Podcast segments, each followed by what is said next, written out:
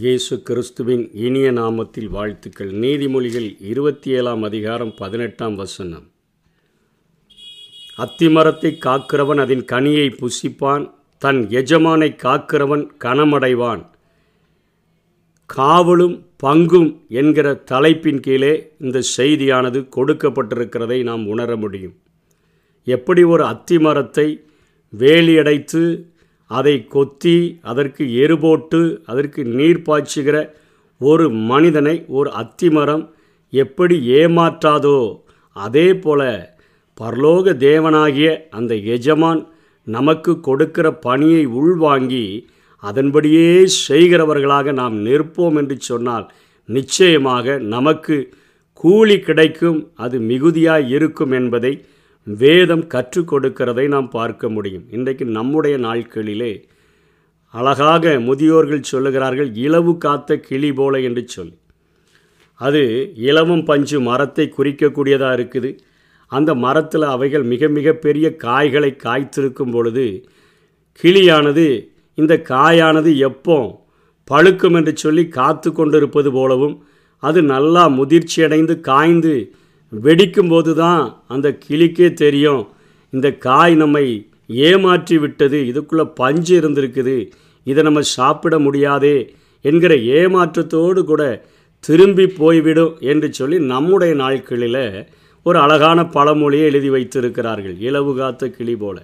அப்படி கிளி ஏமாற்றம் அடைவது போல அத்திமரமானது தனக்கென்று பணி செய்கிறவனை அது ஏமாற்றாது என்று இங்கே சாலமன் குறிப்பிடுகிறார். அதே போல ஆண்டவருடைய தோட்டத்தில் ஆண்டவருடைய கட்டளைக்கு பணிந்து அதை உள்வாங்கி கொண்டு அப்படியே செய்கிற ஒரு மனிதன் உக்ரான பொறுப்போடு கூட வேலை செய்கிற ஒரு மனிதன் நிச்சயமாக தேவனிடத்திலிருந்து அவன் கூலியை பெறுவான் என்கிறதை சத்தியத்தை வேதம் நமக்கு போதிக்கிறதை நாம் பார்க்கிறோம்.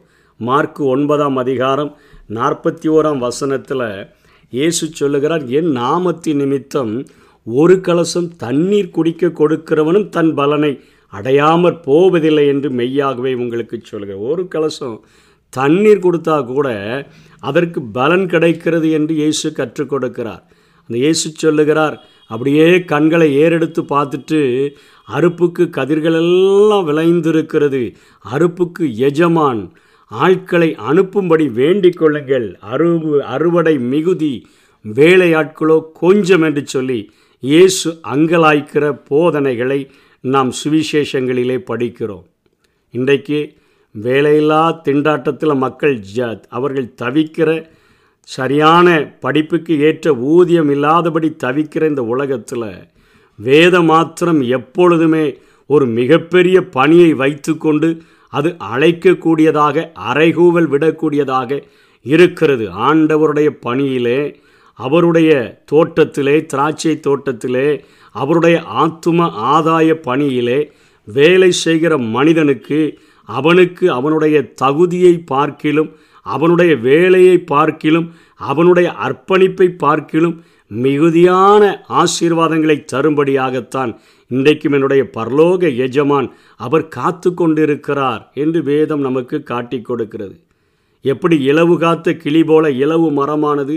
இலவம் காய்களை இலவம் பஞ்சுகளை தய அதை உற்பத்தி செய்கிற அந்த மரமானது எப்படி கிளியை ஏமாற்றி விடுகிறதோ அப்படி ஒரு காலத்திலும் என் ஆண்டவர் தன்னை நம்பி இருக்கிறவர்களை தனக்கென்று பணி செய்கிறவர்களை ஏமாற்றுவதில்லை என்பதை வேதம் நமக்கு கற்றுக் கொடுக்கிறது.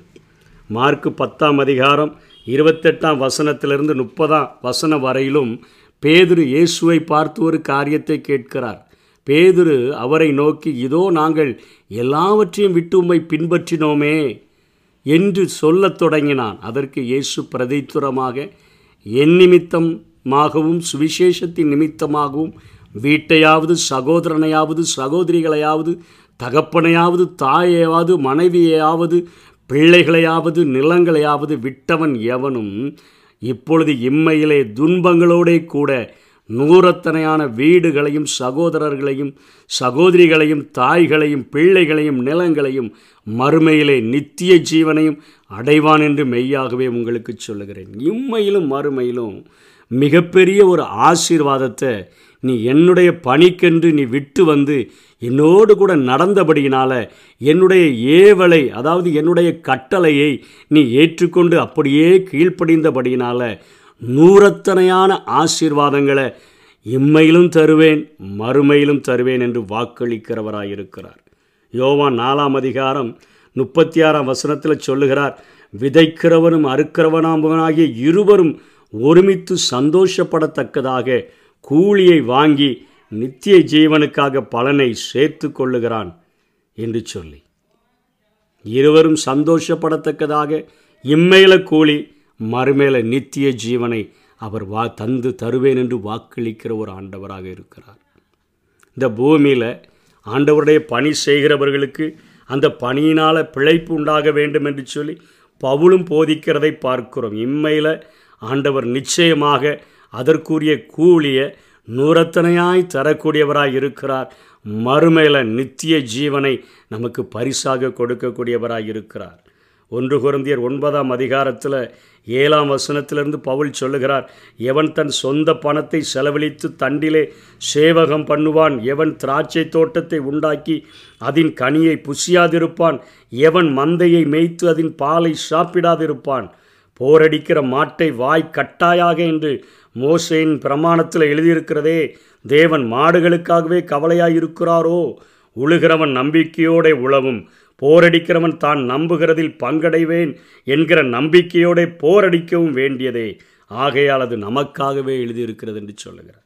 எப்படி உழுகிறவன் நம்பிக்கையோட எப்படியாயிலும் எனக்கு பலன் கிடைக்கும்னு உழுகிறானோ அதே போல் போரடிக்கிறவன் நான் போரடிக்கிறதுல எனக்கு நிச்சயமாக பங்கு கிடைக்கும்னு சொல்லி அவன் போரடிக்கிறானோ நிச்சயமாக எனக்கு கூலி கிடைக்கும்னு போரடிக்கிறானோ அதே போல் ஆண்டவருடைய ஊழியத்தை செய்கிற மனிதனுக்கு ஆசாரிய ஊழியம் செய்கிறவர்கள் தேவாலயத்திற்குரியவைகளில் புசிக்கிறார்கள் என்றும் பலிபீடத்தை அடுத்து பணிவிடை செய்கிறவர்களுக்கு பலிபீடத்தில் உள்ளவைகளில் பங்கு உண்டென்றும் அறியீர்களா?